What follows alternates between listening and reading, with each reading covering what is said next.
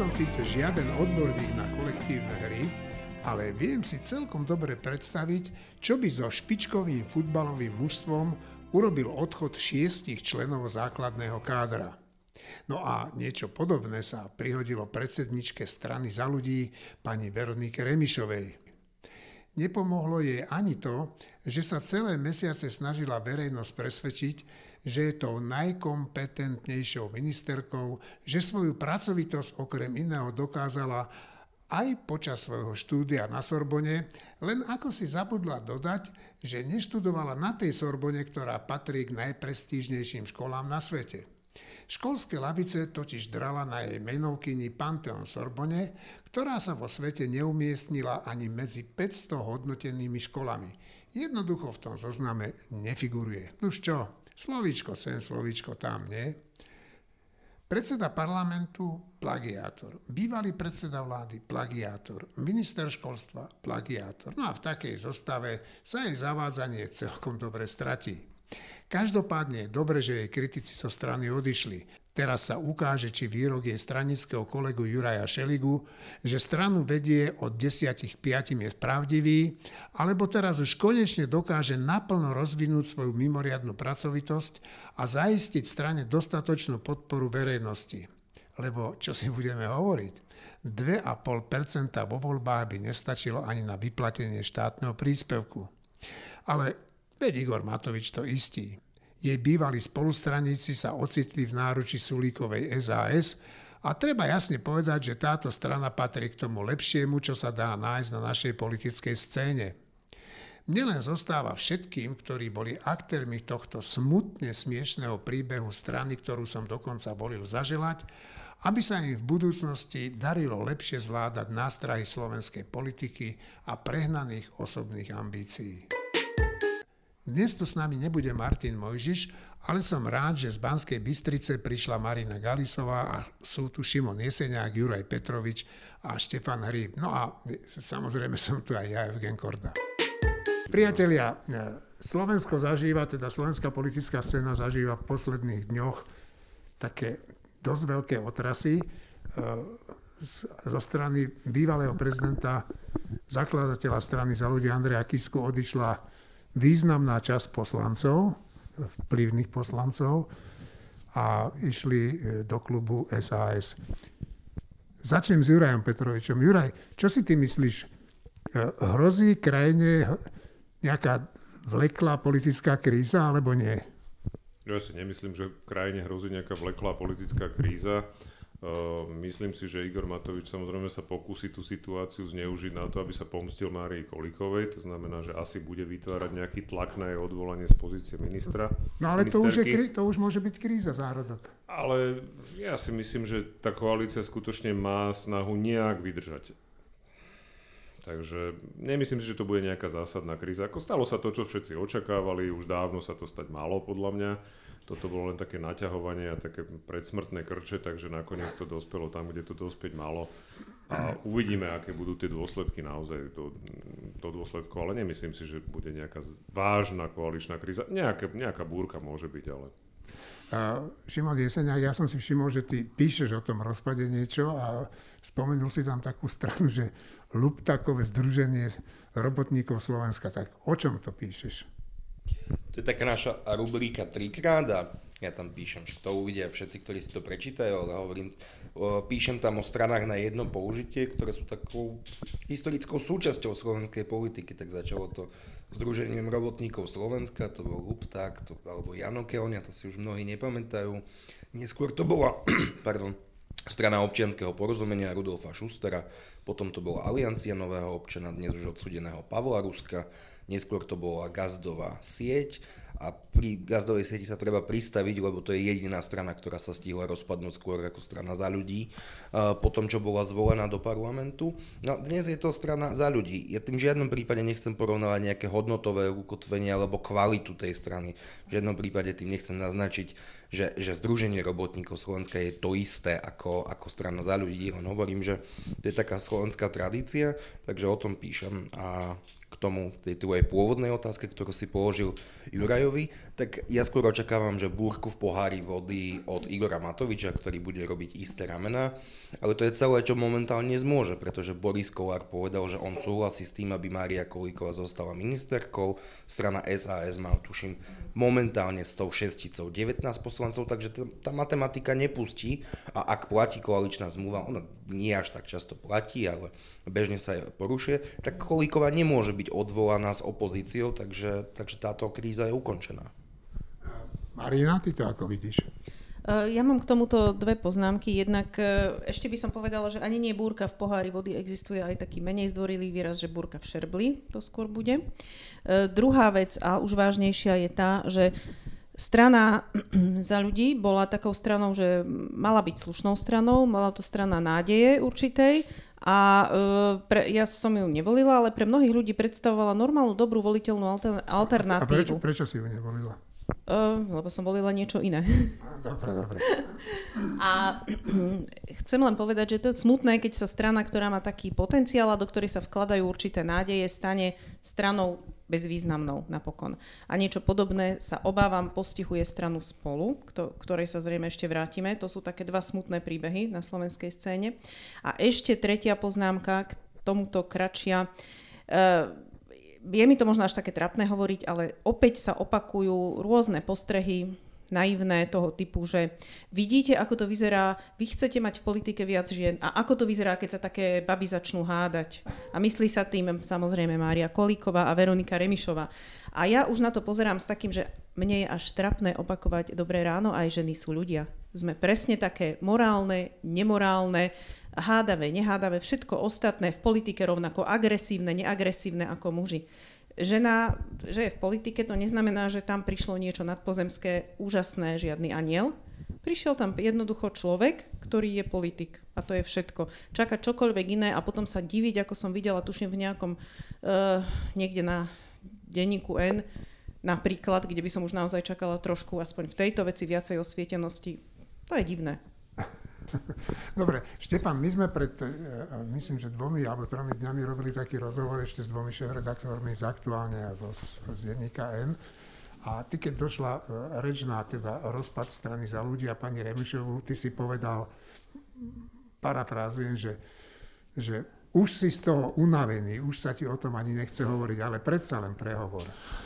No, e, ja som povedal aj to, a poviem to znova, že ja som stranu za ľudí volil a volil som ju preto, lebo si myslím, že Slovensko potrebuje e, nejakým spôsobom stredovú stranu, ktorá je e, ne emocionálna a, vypočítateľná. Ja som v predošlých obdobiach volil rôzne strany, vrátane SAS, do ktorej teraz časť E, strany za ľudí, poslancov za ľudí odišla, ale ešte príde čas, keď, e, keď e, príde na utečeneckú krízu, ktorá je pred nami, alebo príde na zahraničnú politickú orientáciu, ktorá je pred nami stále a, a vtedy sa vždy ukáže, že SAS má svoje problémy a limity a tým pádom v tomto zmysle strana za ľudí bola vypočítateľnejšia.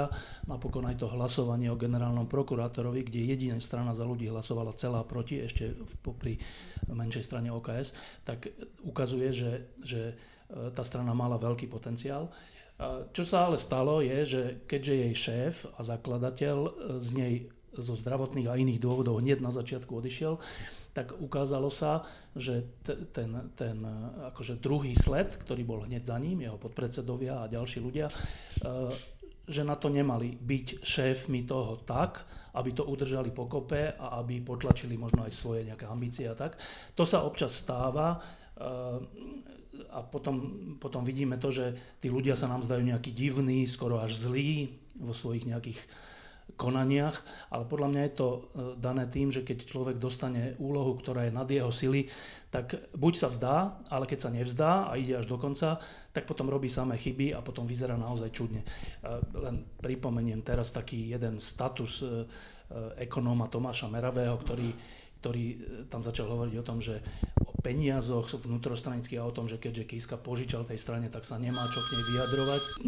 Ekonóm Tomáš Meravý, ktorý, sa, ktorý uh, v statuse na Facebooku začal hovoriť, vyťahovať financie v tej strany, ako sú rozdiel, kto, je, kto má zadarmo telefón a kto má zadarmo Windows, či čo. A, a že Zakla- a že zakladateľ strany Andrej Kiska, keďže strane požičal, tak z ekonomickej učebnice vyčítal Tomáš Meravý, že tým pádom nemá sa vyjadrovať k tej strane, keďže je jej teda veriteľ. Veriteľ. No, to sú hrozné veci, to už som počul všelijaké, všelijaké, že ako sa tento človek odpísal zo slušnej spoločnosti, ale, ale to je len dôsledok toho, že E, tá strana mala silného lídra, ale ukazuje sa, že nemala silných zástupcov lídra. No tak e, to sa stalo, čo sa stalo. E, ja som z toho smutný, niektorí sa z toho tešia, že to je vlastne dobré. Mne sa, mne sa nezdá, že to je dobré, lebo pre budúcnosť slovenského politického systému a vôbec politických strán bude takáto strana chýbať, no ale už sa s tým nedá nič robiť. Posledné prieskumy ukázali jednu takú pre mňa nepríjemnú vec a to je to, že e, v prieskumoch vedie strana e, Smer a e, Hlas. Potom je niekde SAS. Tak čo sa to deje na Slovensku, že tieto dve strany, Juraj, naberajú na sile?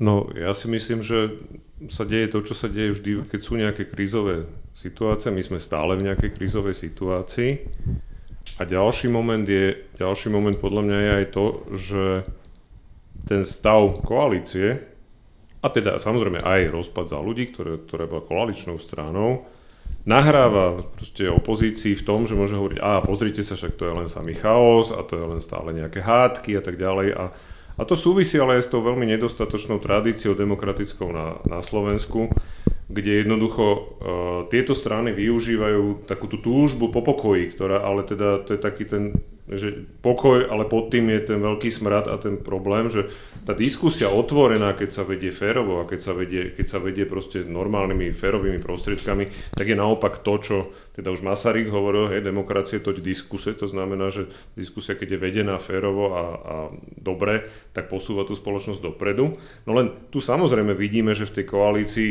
sú aj teda politické strany alebo politici, ktorí úplne kašľú na nejakú kvalitu tej diskusie alebo že by skutočne diskutovali o dôležitých veciach.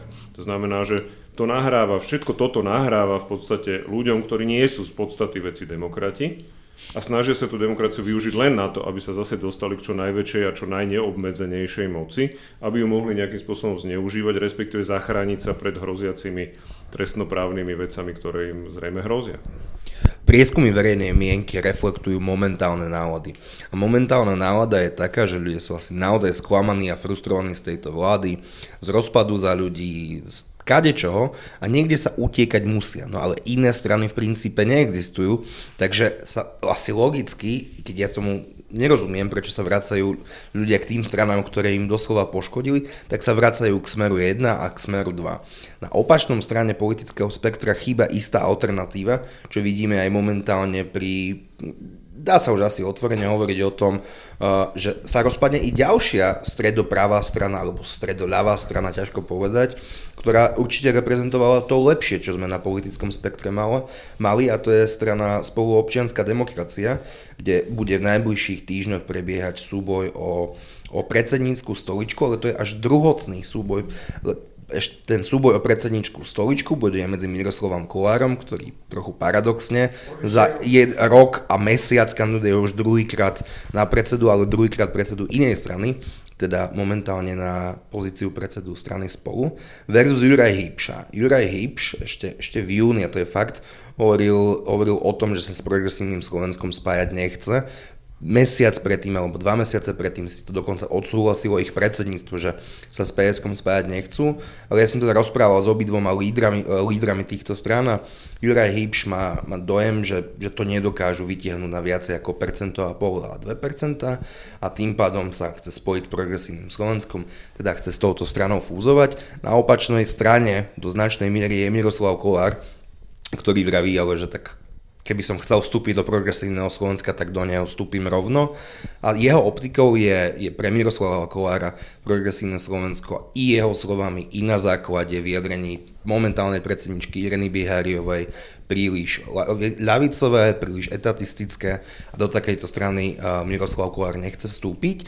A tým pádom tam reálne hrozí, a asi sa to aj stane, že sa spolu, ak sa spolu spojí s PS, tak niektorí tí lídry nevstúpia do PS a naopak, ak vyhrá Miroslav Kolár, tak opačná strana odíde do progresívneho Slovenska, takže odíde ďalšia z tých lepších strán, pravdepodobne veľmi skoro do zabudnutia. Uh, súčasne ale treba povedať, že spolu je, uh, že tá diskusia je vôbec, že používať, že jedni lídry odídu tam a druhí lídry odídu tam, e, slovo líder používať v jednopercentnej strane je troška akože prehnané. Lebo líder sa prejavuje aj tým, že je naozaj líder a 0,5 alebo 1,5% strana až tak lídra nemá. E, k tým prieskumom. Treba byť trocha pozorný. V tom novom prieskume síce troška narastol smer, ale klesol hlas a ich súčet je stále rovnaký. To je, že 26-27%, na najvyš 30%, keď mal, keď mal ešte hlas 21% alebo tak. E, čiže, a to je, to je, to je úplne zaujímavé, ale to je, že 30-ročná konštanta na Slovensku, že že antireformné a také nejaké nesystémové strany majú spolu plus minus 40%. To je tak, že od začiatku. A potom tie iné normálnejšie strany majú tiež 30-40% a potom rozhoduje to niečo medzi, kam sa pridá, či sa pridá k tej alebo druhej strane a tak vznikajú vlády na Slovensku. A toto sa fakt nemení napriek tomu, že už máme 30 rokov po páde komunizmu a už by teda sa očakávalo, že aj ľudia sú trocha iní, aj mladí ľudia sú trocha iní a že aj to voličské správanie bude trocha iné, ale nie je.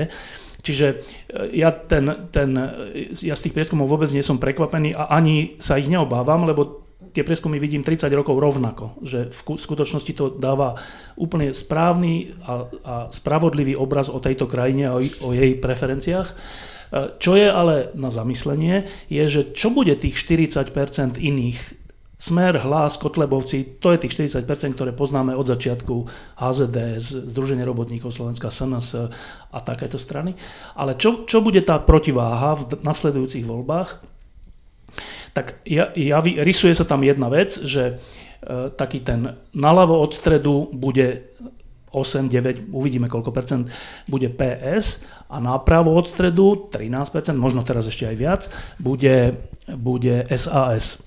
E, čo je v poriadku, akože nech sa politická scéna troška takto vyčíri aj ideologicky. Čo je ale problém je, že úplne tam absentuje konzervatívna strana nejaká, hoci Slovensko je z definície skôr konzervatívna krajina, to je úplne zvláštna vec, ktorá asi hovorí o schopnosti konzervatívcov na Slovensku e, nejako politicky konať, ale e, troška taký problém tam bude, že keďže sa vyprofilujú takto dve silné napravo od stredu a naľavo od stredu, ale keď tu budeme chcieť po budúcich voľbách normálnu vládu, zase budeme musieť bez tých 40% hlasu Smeru a Kotlebovcov skladať vládu, lenže tá vláda bude ešte viac ideologicky rozdielna než teraz. Lebo už tam nebudú, zdá sa, stredové strany a budú tam skôr napravo od stredu a naľavo od stredu silné bloky. E, čo zas bude na, na šlaktrafenie pre voličov, lebo zase sa budú hádať o pritom dôležitých veciach od potratov až po výšku daní. E, a zase to bude vyzerať tak, že tam ten blok, ten nesystémový, nedemokratický, autoritatívny, zločinný často, e, je vlastne väčší pokoj. Nie je to tak, ani dnes to tak nie je tie hádky a to, že čo sa deje spolu alebo za ľudí alebo vôbec v koalícii sú síce nepríjemné, ale v porovnaní, v porovnaní s tým temnom, ktoré je na druhej strane, ktoré vidíme každý deň, je to stále akože normálnejší svet, paradoxne, hoci vyzerá úplne nenormálne, ale v porovnaní s tým, čo, e, čo je ponúka tých 40%, je to normálnejší svet. Čiže tie, tie prieskumy treba brať troška s rezervou, treba byť pozorný, že ako sa prelievajú tie percentá, oni sa prelievajú medzi tými blokmi, vnútri tých blokov, nie medzi tými blokmi. E, čo je znepokojujúce, je pre mňa teda absencia konzervatívnej sily a to tam nevidím perspektívu, že by nejaká vznikla. Neviem, z čoho by mala vzniknúť. KDH to asi nebude a ďalšie strany také tu nie sú, veľké. E, čiže to je jeden problém a druhý problém bude do budúcnosti, že pravolavé sily tu budú musieť byť spolu, hoci budú stále viac od seba. Som sám zvedavý, že ako to dopadne.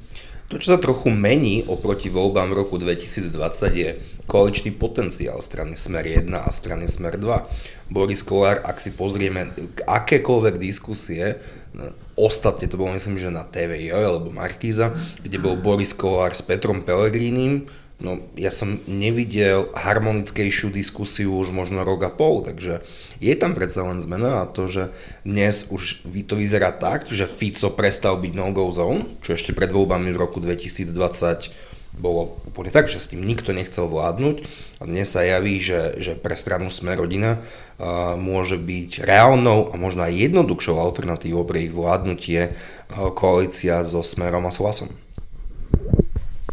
Eh, ja by som sa vyjadrila k tej absencii konzervatívnych strán. Eh, ja si, prepáč Štefan, nemyslím, že chýbajú. Ja si myslím, že konzervatívne strany tu v podobe Smeru, Hlasu a Kotlebovcov a podobných máme, ale nie preto, že by to boli politickí konzervatívci, ale preto, že ten slovenský konzervativizmus, on nemá podobu politického konzervativizmu, na aký, sme si, aký by sme radi videli, pretože ho vidíme v anglosaských krajinách, dajme tomu ale je to skôr konzervativizmus v tom zmysle, že konzervovať to minulé.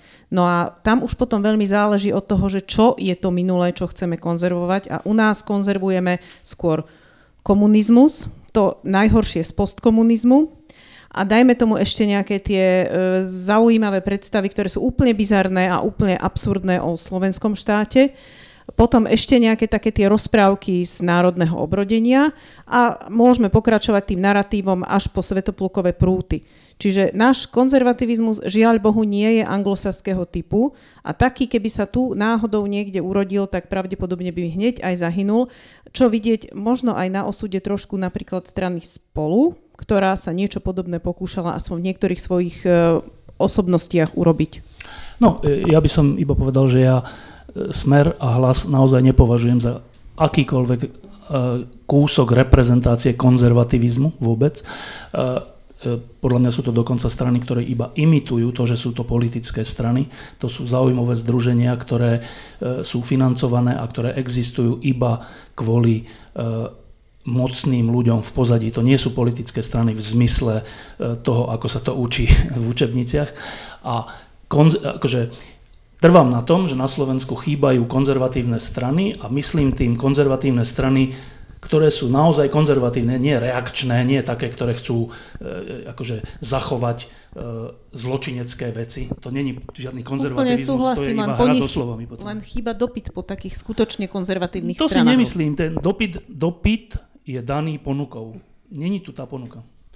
No, Juraj, Juraj? Ja musím nesúhlasiť, Štefan, Števo, presne v tom, že ja si myslím, že Slováci ako takí, oni sa síce deklarujú ako konzervatívci, oni sa rovnako deklarujú za, ako, ako kresťania a keď sa pozrieš na to, ako žijú, ako konajú a ako komunikujú, tak veľká väčšina z nich nie je ani konzervatívna, ani kresťanská a, a tým pádom proste skutočne to nie je len o tom, že, že tu nie je ponuka. Ponuka je tu už dlhé roky a boli tu rôzne strany, ktoré ponúkali skutočne taký ten normálny, reálny, skoro až anglosaský konzervativizmus, ale väčšina z nich skutočne skončila na tom, že mali pár percent, v lepšom, v najlepšom prípade, pretože jednoducho, ja, ja skutočne súhlasím aj s Marinou, že jednoducho potom tu nie je dopyt. To Slovensko je v tomto smere ešte horšie na tom ako Česká republika, kde je predsa aspoň určitá skupina tej urbánnej inteligencie, ktorá tento typ politiky vyžaduje.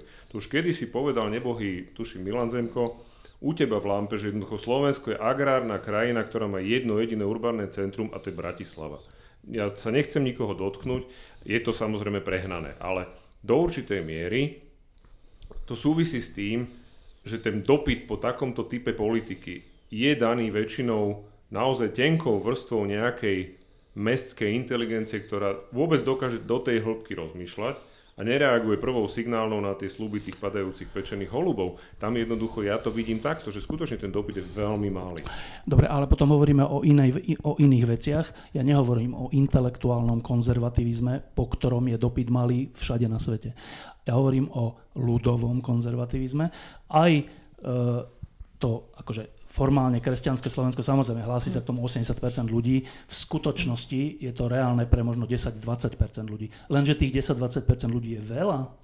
A kto ich reprezentuje? Tých 10-20%. Naozaj konzervatívnejšie žijúcich ľudí. Smer Čiže, a hlas, bohužiaľ. Nie, nie, to nie sú, nie, no, nie, to nie je tak. z nich podľa mňa... Nie, nie, nie, to si voči nim nespravodlivý. Tých 10-20% ľudí, to myslím tých, ktorí naozaj chodia do kostola, ktorí, ktorí, ktorí to naozaj myslia vážne, není to pre nich iba formalita alebo nejaká akože povinnosť a tých 10-20% ľudí nie je podľa mňa reprezentovaných. A teda e, tá ponuka tu nejaká je, ale to je tá, bola vždy skôr taká intelektuálna, bol tu pokus o takú ľudovú, to bolo ešte v KDH a potom neskôr v SDK. E, tam to pokazil Zurinda, ale keby to nepokazil, tak ten druh konzervatívnejšej strany tu mal 25%. Zase pozor, že to není, to není tak, že e, ja si myslím, že ten problém je v lídroch, lebo myslieť si, že konzervativizmus je to, čo osloví intelektuálov v meste, Áno, aj taký existuje, ale ten je odsudený na 5%, 2%, 2%, neviem koľko percent.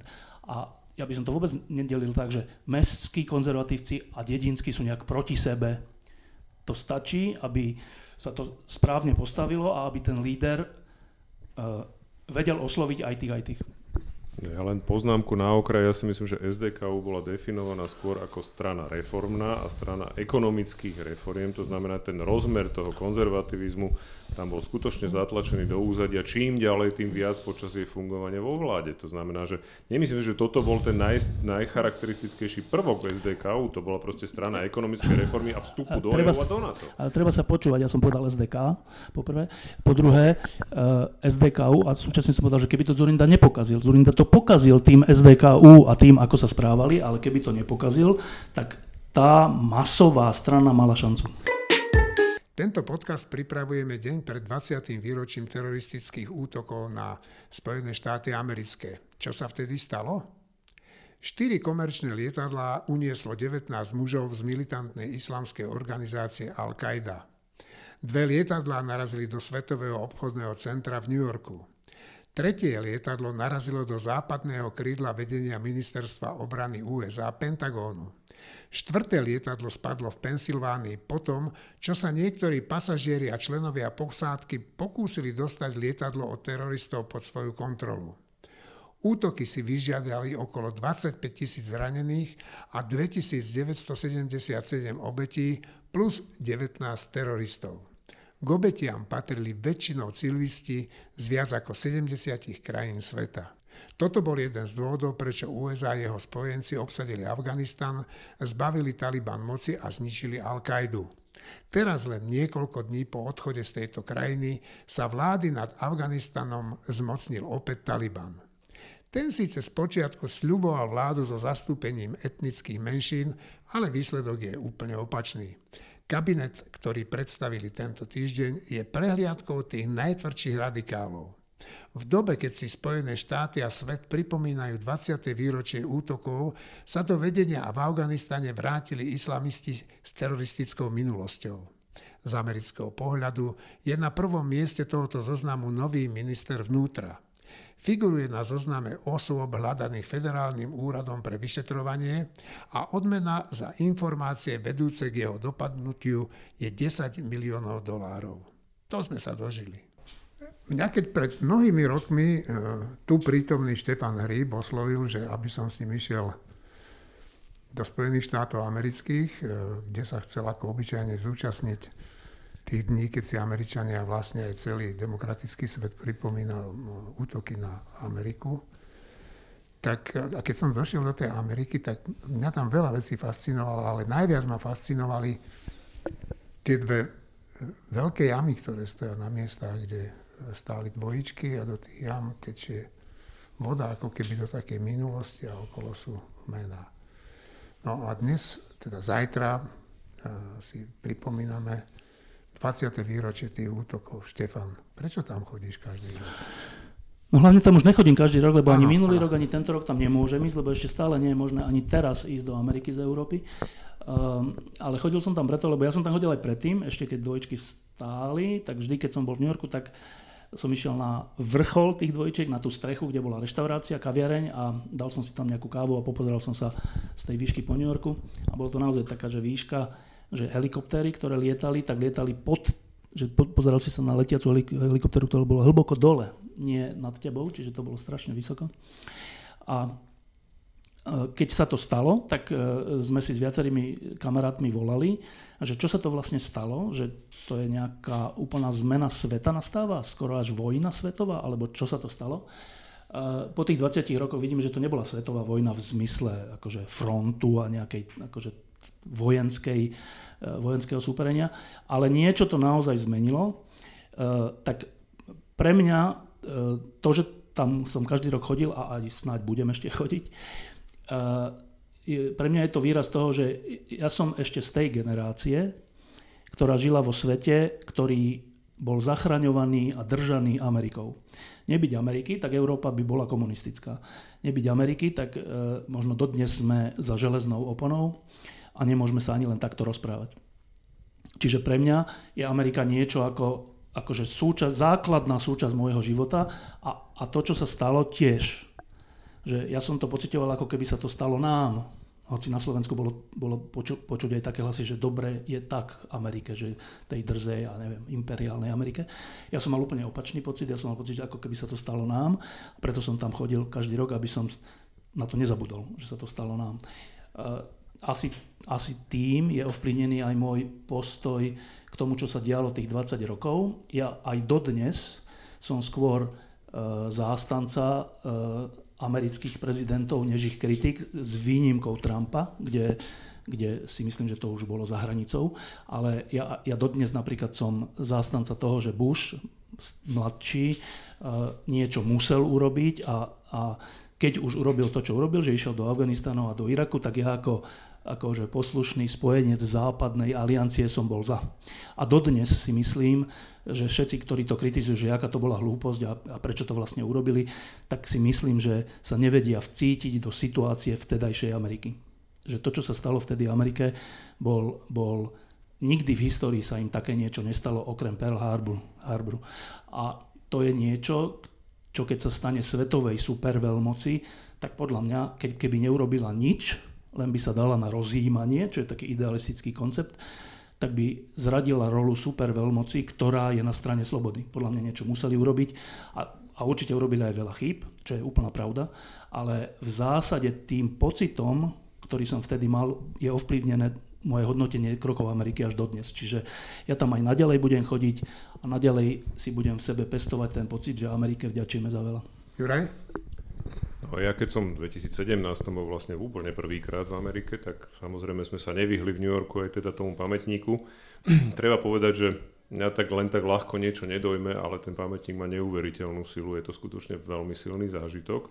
Mali sme tam takú historku, lebo také malé dievčatko tam začalo na oca krič, že oci kukni dúha. A skutočne na tom úplne modrom nebi, neviem z akého, proste sa zrazu objavil taký malý kúsok dúhy, takže to bol úplne neuveriteľný zážitok. Ale to, čo k tomu musím povedať, že Števo, ty si hovoril o tom, že, že to nebola taká tá klasická svetová vojna. Napriek tomu si myslím, že sa svet touto jednou udalosťou dramaticky zmenil a bohužiaľ aj ubudlo slobody. A dokonca aj v tej samotnej Amerike ubudlo slobody. Jednoducho uh, všetci sme vystrašenejší, všetci sa viacej bojíme, aj tých teroristov. Aj E, imigrantská kríza alebo utečenecká kríza v 2015 aj zneužitie politikmi je podľa mňa do značnej miery bolo umožnené práve tým septembrom 2001, pretože ľudia si pamätali, že aha, to vtedy teroristi islamskí proste urobili, tak hoci akí islamskí ľudia prídu k nám, tak urobia to isté, ten obraz tých padajúcich dvojčiek tých ľuďoch sedí a umožňuje politikom to zneužívať na vyvolávanie strachu a naháňanie politických bodov. Takže myslím si, že tam tá spomienka by mohla, mohla viesť aj k tomu, aby sme si uvedomili tento vplyv a pokúsili sa aspoň nejak proti nemu trochu pôsobiť. Ja si na mm, tento deň spomínam asi tak, že my sme ešte s mojim mužom boli vtedy na dovolenke na Rodose a ešte asi 3 dní sme nevedeli, že sa niečo stalo, pretože sme nekupovali noviny, nepozerali sme televízor, ne, nemali sme samozrejme smartfóny, nemalo, nemali sme aké mať. A my sme sa to dozvedeli, takže sme zavolali z búdky, m, som zavolala svojim rodičom domov na Slovensko, že ako sa máte? A môj otec mi hovorí, vieš čo sa stalo, že padli dvojičky, že bude vojna. No. A tým chcem povedať, že a odvtedy sa zmenilo ešte aj to, že strašne o mnoho rýchlejšie sa šíria informácie, čo je aj dobre, ale je to aj zle, lebo aj mám pocit, že i to prispieva k tomu, že sme vystrašenejší, ako si povedal Juraj, lebo my e, už ani nefiltrujeme informácie a berieme všetky vstupy ako rovnako validné a sme z toho v neuróze a nevieme potom správne hodnotiť, čo stojí za strach a čo už za strach nestojí. A preto aj tá spoločnosť upadá postupne do čoraz väčšej neslobody. A k tej Amerike ešte poviem to, aj ja som z tej generácie, pre ktorú je Amerika a Západ symbolom toho dobra, v, re, v, re, v relatívnom zmysle samozrejme, nakoľko v ľudskej spoločnosti sa niečo dá označiť za dobro, nie v absolútnej. A chcela by som len povedať, že strašne ma mrzí, keď na samotnom západe vidím také tie antizápadné tendencie, také tie self-hating, seba nenávistné tirády, keď to prichádza z amerických normálne akademických a kultúrnych fór, čítam také veci, že proste Amerika je zlá, my Američania sme zlí, my sme proste od podstaty zlá spoločnosť a ako keby zabudli na to, že ich spoločnosť práve že od podstaty je dobrá. Ona je narušená mnohými ľudskými hriechmi a aj takými historickými hriechmi, ako bolo otroctvo, na čo už Tocqueville ukazoval, že toto bude mať v celých dejinách Ameriky dopady, že nie len teraz. A ako keby tí ľudia nevideli, že práve tie základy sú dobré, ten princíp je dobrý. A keď už ani oni to nevedia, tak kto to má potom vedieť? No, uh, ja to ukončím tým, že uh, Amerike, Števo to povedal, máme byť vďační za čo. Pápež František pricestuje na Slovensko. Bratislava, Košice, Šaštín sa stanú svetkami veľkých zhromaždení občanov, ktorí budú chcieť pápeža vidieť na vlastné oči. Hoci spočiatku platili prísne pravidlá preto, kto môže na tieto stretnutia prísť, tak sa pravidlá opäť zmenili. Jednoducho povedané zmekčili. Odborníci hovoria, že tú veru nie je dobrý nápad a hrozí, že sa nakazia stovky ľudí, ktorí potom nákazu roznesú po celom Slovensku. Ja som sa pred pár rokmi, keď sa stal pápežom František, tak som sa jedného českého priateľa, spisovateľa opýtal, že, že čo si o tom myslí a jak vidí jeho uh, teda hodnoty a jeho pôsobenia tak. A on mi tak, tak, tak troška ironicky povedal, že ale mňa už nezaujíma to, že aký má ten či onen pápež hodnoty. Ja sa sústredím na to, čo hovorí samotné kresťanstvo a nie jeden a iný pápež. Čiže troška tak zrelativizoval tú, to, to oslavné voči jednotlivým Áno. pápežom, čo sa mne celkom páčilo. Na druhej strane je pravda, že, že e, pápež je inštitúcia, ktorá keď e, je nejaká, tak to má vplyv na celý svet taký a keď je onaká, tak onaký. Eh, keď eh, pápež Jan Pavel II povedal, že nebojte sa a bol v Polsku vtedy, v komunistickom Polsku, tak, eh, tak niečo sa stalo.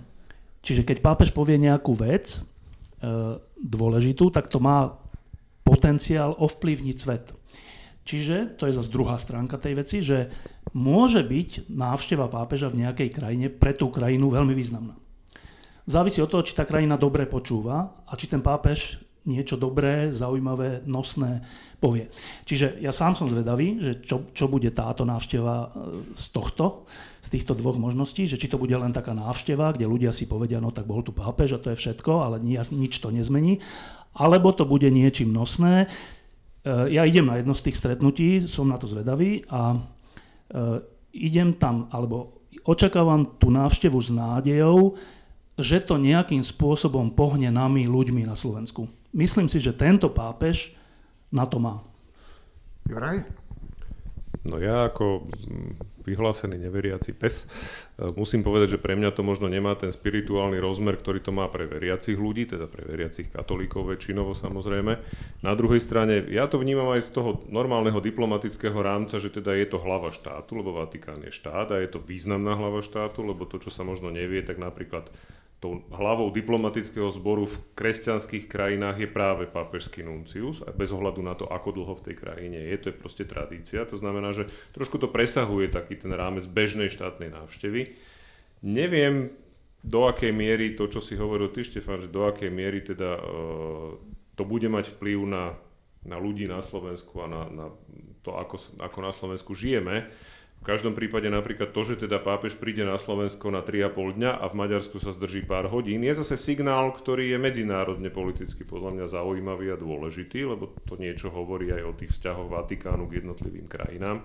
Čiže ja sa na to pozerám z tohto pohľadu. Som samozrejme zvedavý, aký bude ten priebeh a aké budú tie dôsledky alebo tie výsledky tej návštevy. Rozhodne ne, nemôžem súhlasiť s ľuďmi, ktorí majú pocit, že čo sa okolo toho robí taký cirkus. No nie, je to dôležitá návšteva, je to to isté, ako keď príde iná vážna hlava štátu na, na návštevu krajiny. Takže uvidíme. Ja si myslím, že je to o trošku dôležitejšie aj. Uh, Marina. E, ja no, ako veriaca katolíčka, netvrdím, že nejako extra dobrá katolíčka, som presvedčená, že každého pápeža vyberá Svetý duch a e, vždy e, sa teda snažím hľadiť na toho pápeža, čo, čo nám prišiel ponúknuť, čo, ako svoje, čo jeho zvolením nám chce Boh povedať. A zvolením tohto pápeža mám pocit, že nám chcel povedať, že toto potrebujete. Potrebujete trošku viacej vzájomnej lásky, tolerancie, otvorenosti, určitej takej jednoduchosti a minimalizmu. A Určite potrebujete menej deliacich línií, budeme o tom hovoriť, budeme toto mať aj v našom ďalšom týždni v printe.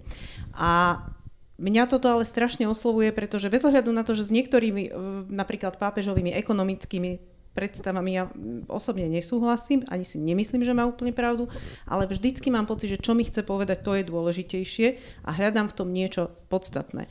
No a to, čo príde povedať na Slovensko, ja si myslím, že on to hovorí stále. Že ono to nie je až také dôležité, že to povie priamo tu na našom území. Ale ako tak Štefan hovorí, že by to mohlo pohnúť krajinou. Ja neviem. Ja som bola pred pár týždňami v kostole, keď čítali ten pastierský list k návšteve a mne z neho nešla zo strany slovenských biskupov žiaľ žiadne nadšenie. Nemala som pocit, že sa tešia na návštevu pápeža.